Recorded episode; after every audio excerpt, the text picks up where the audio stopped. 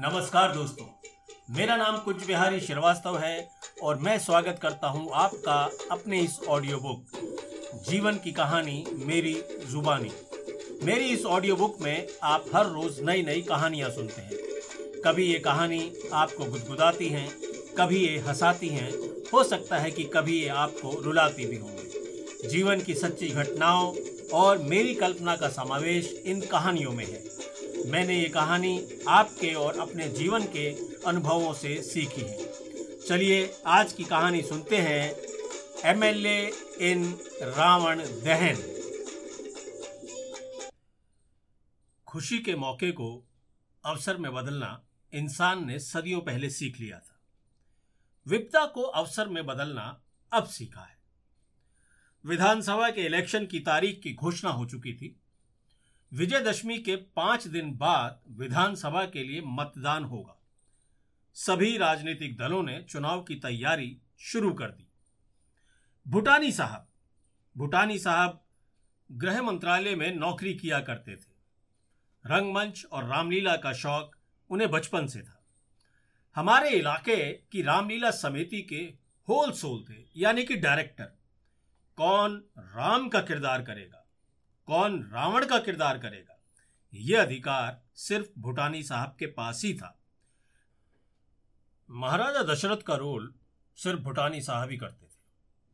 भूटानी साहब दर्शक की भूमिका में जब बिना ग्लिसरीन लगाए मंच पर रोते थे तो इनामों की बरसात हो जाती थी। दिल्ली की रामलीला में एक बड़ा ही लोकतंत्र झलकता है। ये मेरा अनुसंधान है। दस दिन की रामलीला में पाँच दिन दशरथ के दरबार लगते हैं, यानी कि मंच पर दशरथ ही राजा रहते हैं, और बाद के पाँच दिन में रावण के दरबार लगते हैं, यानी कि पाँच दिन रावण के। लेकिन हमारे जनकपुरम की रामलीला में राजा दशरथ, यानी कि सच्चाई और सत्य के प्रतीक भूटानी साहब, किसी न किसी तरह जुगाड़ लगाकर स्क्रिप्ट में इम्प्रोवाइजेशन करके दसों दिन मंच पर होते थे, यानी कि उन्हें राजसत्ता से बहुत लगाव था।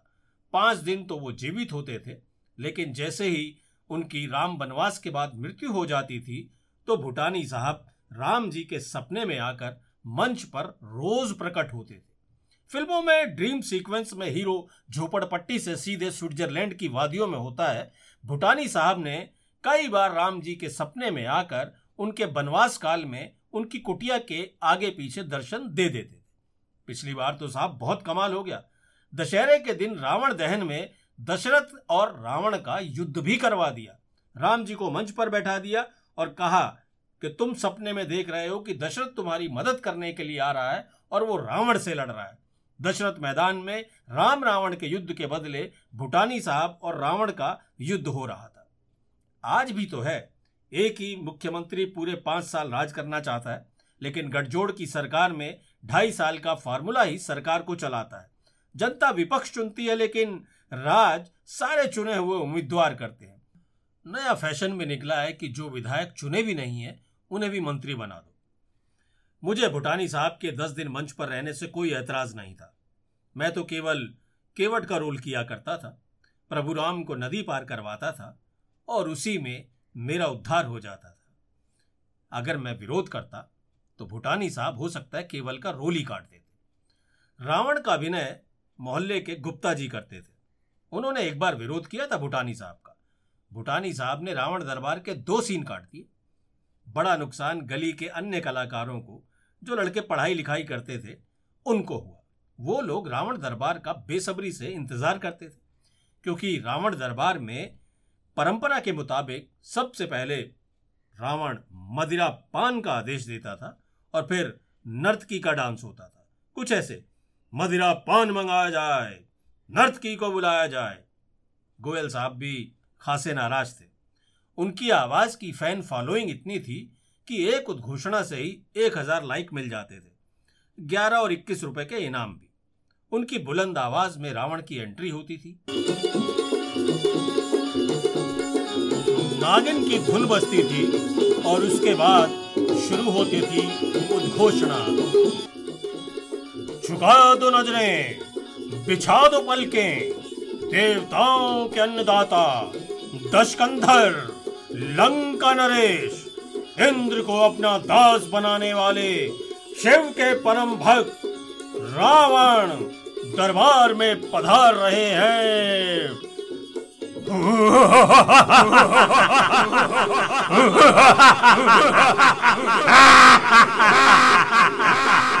रावण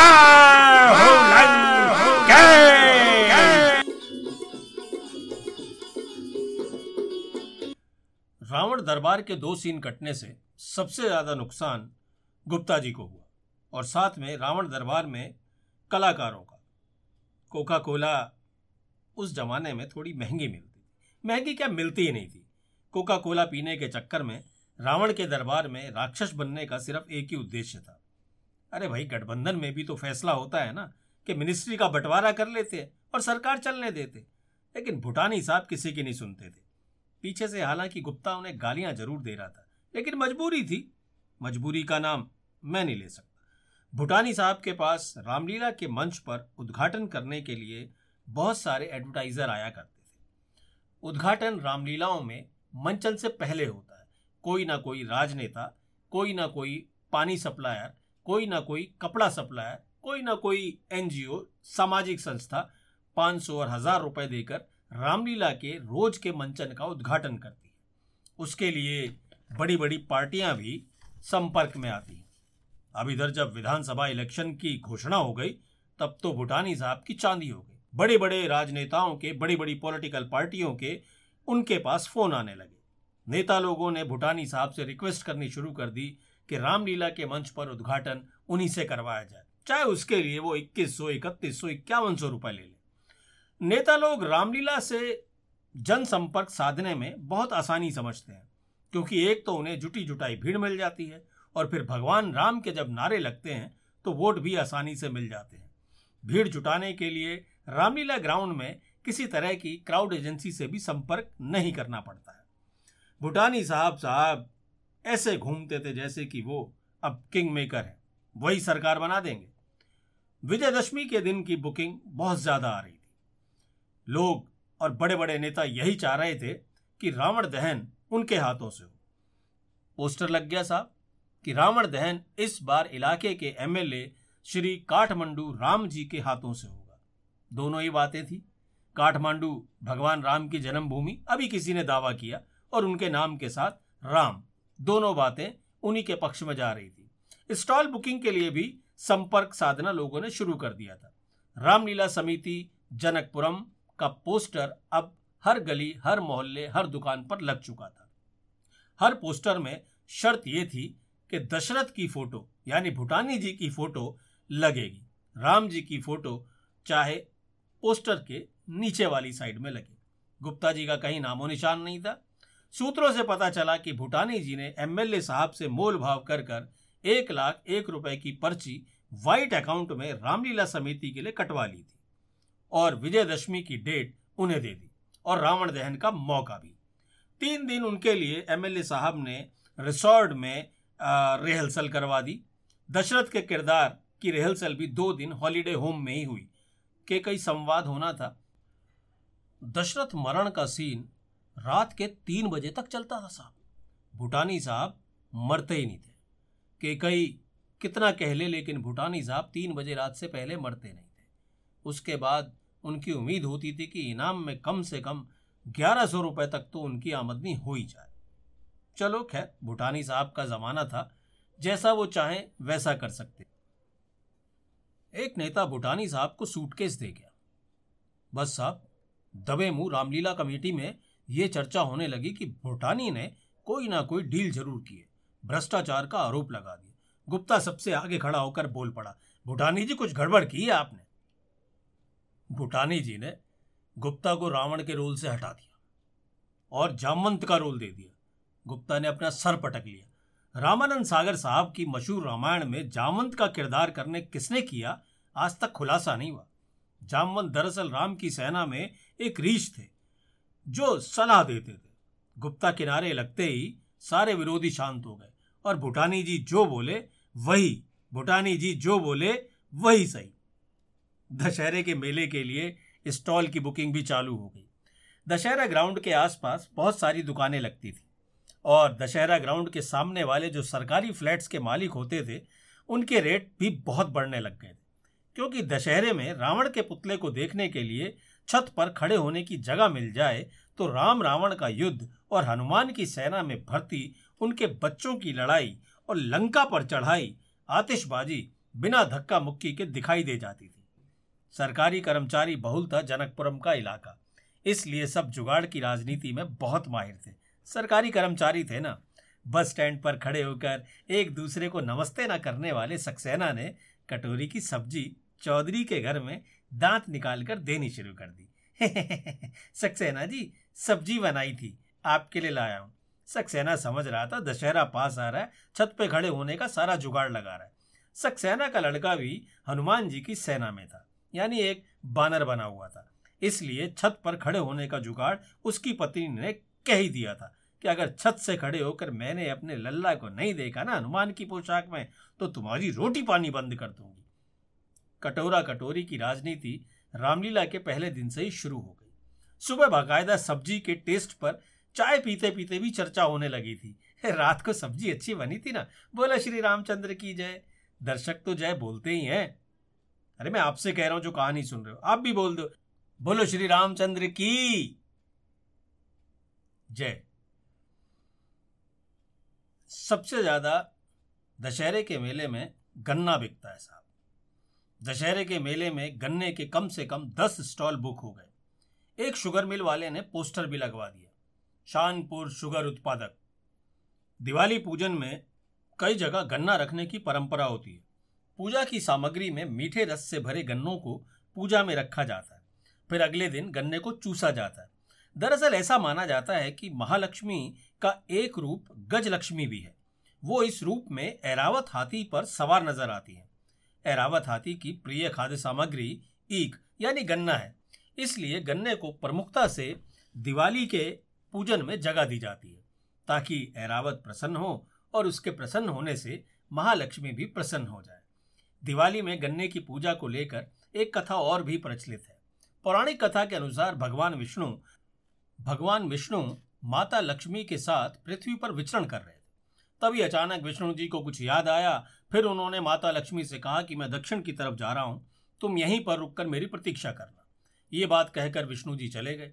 माता लक्ष्मी ने थोड़े समय उस स्थान पर रुककर भगवान विष्णु की प्रतीक्षा की, लेकिन भगवान विष्णु नहीं पहुँचे थे। स्वभाव से चंचला होने के कारण वो कहाँ रुकने वाली थी? माता लक्ष्मी इधर उधर विचरण करने लगी, तभी उन्हें वहाँ पर एक गन्ने का खेत दिखाई दी माता लक्ष्मी ने खेत से गन्ने को तोड़कर चूसना आरंभ कर दिया। तभी भगवान विष्णु वहाँ पर लौट आए। लक्ष्मी जी को गन्ना चूसता देखकर वो नाराज़ हो गए और कहने लगे, आपने बिना खेत के मालिक से पूछे गन्ना तोड़कर कैसे खा लिया? इस गलती के लिए सजा के तौर पर उन्होंने कहा कि तुम्हें इस किसान के घर पर बारह वर्षों तक रहना पड़ेगा और उसकी देखभाल करनी पड़ेगी।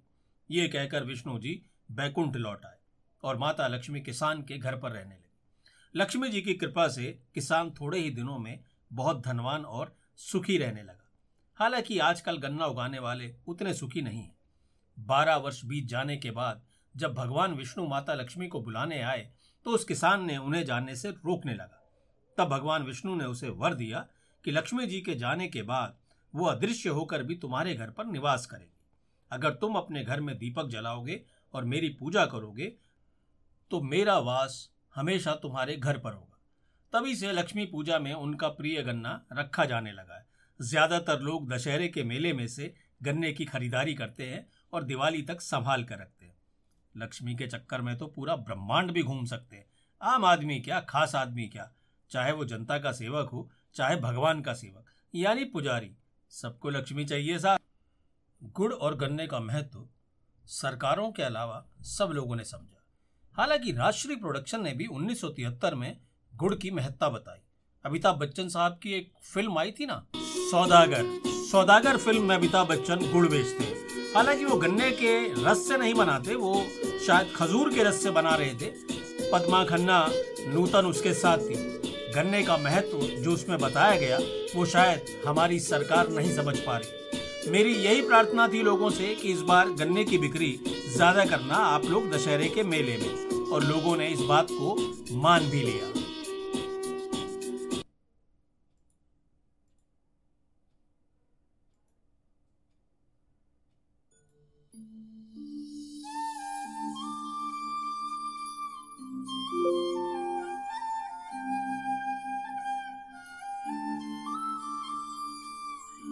आज दशहरे का दिन है। रामलीला मैदान के सामने स्टॉल सजने लगे हैं। रावण का इक्यावन फुट का पुतला खड़ा कर दिया गया है। एमएलए साहब के चेले चपाटे रामलीला ग्राउंड का पूरा मुआयना कर रहे हैं। स्टॉल सजने लगे हैं। Chaat papdi, golgappe, rasmalai, ice cream. वाह वाह वाह वाह। इधर तो मलपुए का भी स्टॉल लगा है। अरे वाह, गन्ने वाले खड़े हैं जगह जगह गट्ठर लगाए। टिक्की, गरम, छोले। वाह वाह, भीड़ आनी शुरू हो चुकी है।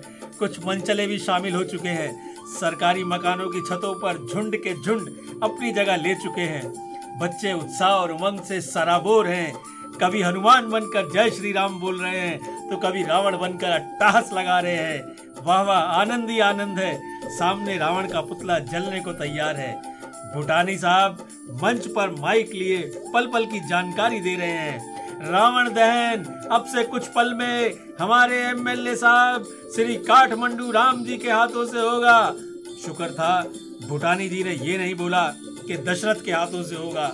छत से ही रमाकांत जी अपने नाती को हनुमान की सेना में युद्ध करते हुए मुस्कुरा रहे थे। लोगों को बता रहे थे कि कितना होनहार है हमारा बच्चा। देखो देखो, एकदम हनुमान ही लग रहा है। देखो देखो, कैसे लड़ रहा है। हनुमान से भी ज़्यादा तेज गदा चला रहा है। अरे भाई, प्रसन्नता की बात तो है ही। तभी रावण की सेना में शामिल एक लड़के ने तलवार से उसके नाती पर वार कर दिया। रमाकांत से ये वार सहा नहीं गया। तेज़ी से नाती को छत से देखने के लिए नीचे उतरने लगे, फिसल गए। अरे, उसकी पैर की हड्डी टूट गई। विजयदशमी हो गई उनकी।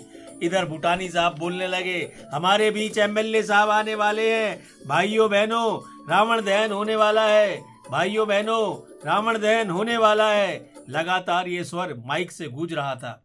एक अधेड़ आदमी, नवीन जी अपने चार साल के बेटे को कंधे पर बिठाए, छत के ऊपर पानी की टंकी के ढक्कन पर बैठे थे। रावण के पुतले से आँख मिला करके तीन घंटे से बैठे बैठे दर्द से कर्रा रहे थे। सीपीडब्ल्यूडी वालों ने पानी की टंकी के ढक्कन में पेचकस के बदले तार लगा दी थी। वो लगातार चुभ रही थी। एमएलए साहब के देर से आने में सबसे ज़्यादा उनका कलेजा फूक रहा था। अरे साले रावण को फूक दो, जल्दी नहीं है तो हम फूक जाएँगे। तभी घोषणा एमएलए साहब हमारे बीच में आने वाले हैं। नवीन जी अब काफ़ी थक चुके थे। एक तो कंधे पर बच्चा ऊपर से नीचे चुपता हुआ टंकी का ढक्कन कराते हुए चीखा, अबे ओ भूटानी, आग लगवा दे रावण में, नौ बज गए। एमएलए समरसपुरी से होता हुआ, जानकीपुरम होता हुआ नरी नरीनगर पूरा होता हुआ, सरीनगर पूरा होता हुआ, अबे कम से कम रावण पंद्रह फूकेगा सब जगह से वोट लेने, तब आकर के हमारे इस रावण दहन के पास आएगा। रावण दहन से पहले खरीदारी जारी थी। बस गन्ने वालों की बिक्री थोड़ी कम थी, क्योंकि ज़्यादातर लोग रावण दहन के बाद ही गन्ने खरीद के घर ले जाते हैं। पुलिस की गाड़ी, एमएलए के समर्थक भारी संख्या में पहुँचने लगे। एमएलए साहब हमारे बीच में आ चुके हैं, एमएलए साहब हमारे बीच में आ चुके हैं, जोरदार तालियाँ बजाइए। भूटानी जी ने मंच से घोषणा कर दी। नवीन जो पानी की टंकी के ऊपर बैठा हुआ था, उसे राहत मिली। अब यार, फुकवा देना, चित्रहार शुरू होने वाला है। तब तक अक्सर ऐसा होता था कि पुलिस भीड़ हटा देती थी। एमएलए के समर्थकों ने दुकानदारों से फ्री खाना पीना शुरू कर दिया। लूट मचा दी साहब। सबसे ज़्यादा नुकसान गन्ने वालों का हो रहा था। गन्ने फ्री में उठा लिए। जय श्री राम जय श्री राम के नारे लगने लगे। एमएलए साहब ने भाषण देना शुरू कर दिया। चाट पकौड़ी, मुखोटे बेचने वाले, आइसक्रीम वाले अपना काफ़ी सामान बेच चुके थे। लेकिन गन्ने वाले बेचारे रावण दहन के इंतज़ार में खड़े थे कि रावण दहन हो जाए तो लोग गन्ने ले जाएँगे। गन्ने की फ्री की लूट उनसे बर्दाश्त ना हुई। किसी पैसे का भुगतान भी नहीं हुआ। इधर रावण जलने लगा।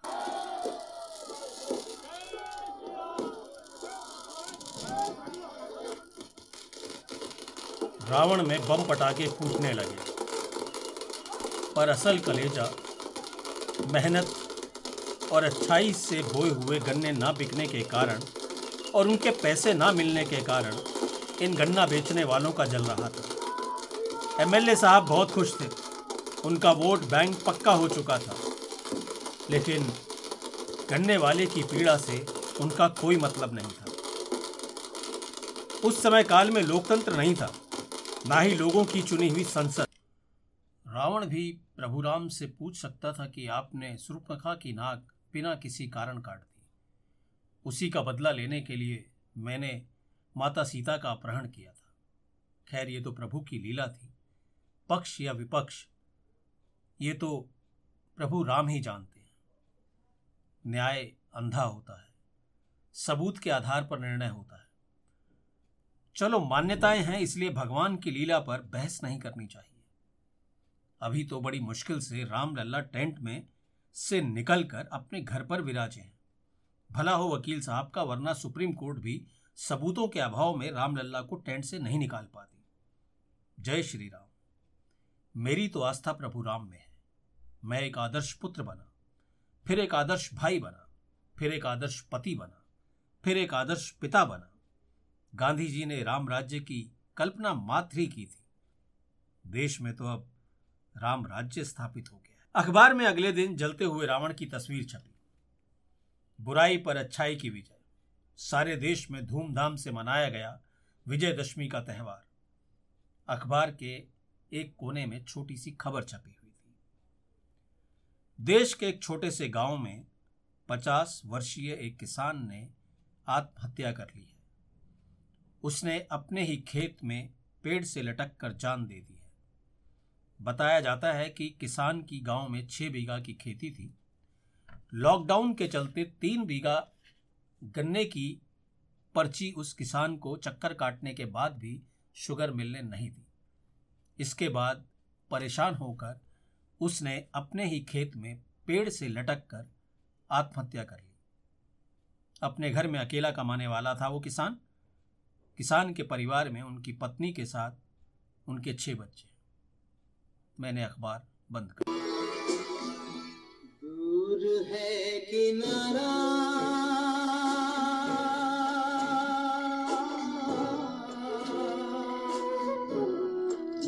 दोस्तों, ये थी आज की कहानी एमएलए इन रावण दहन।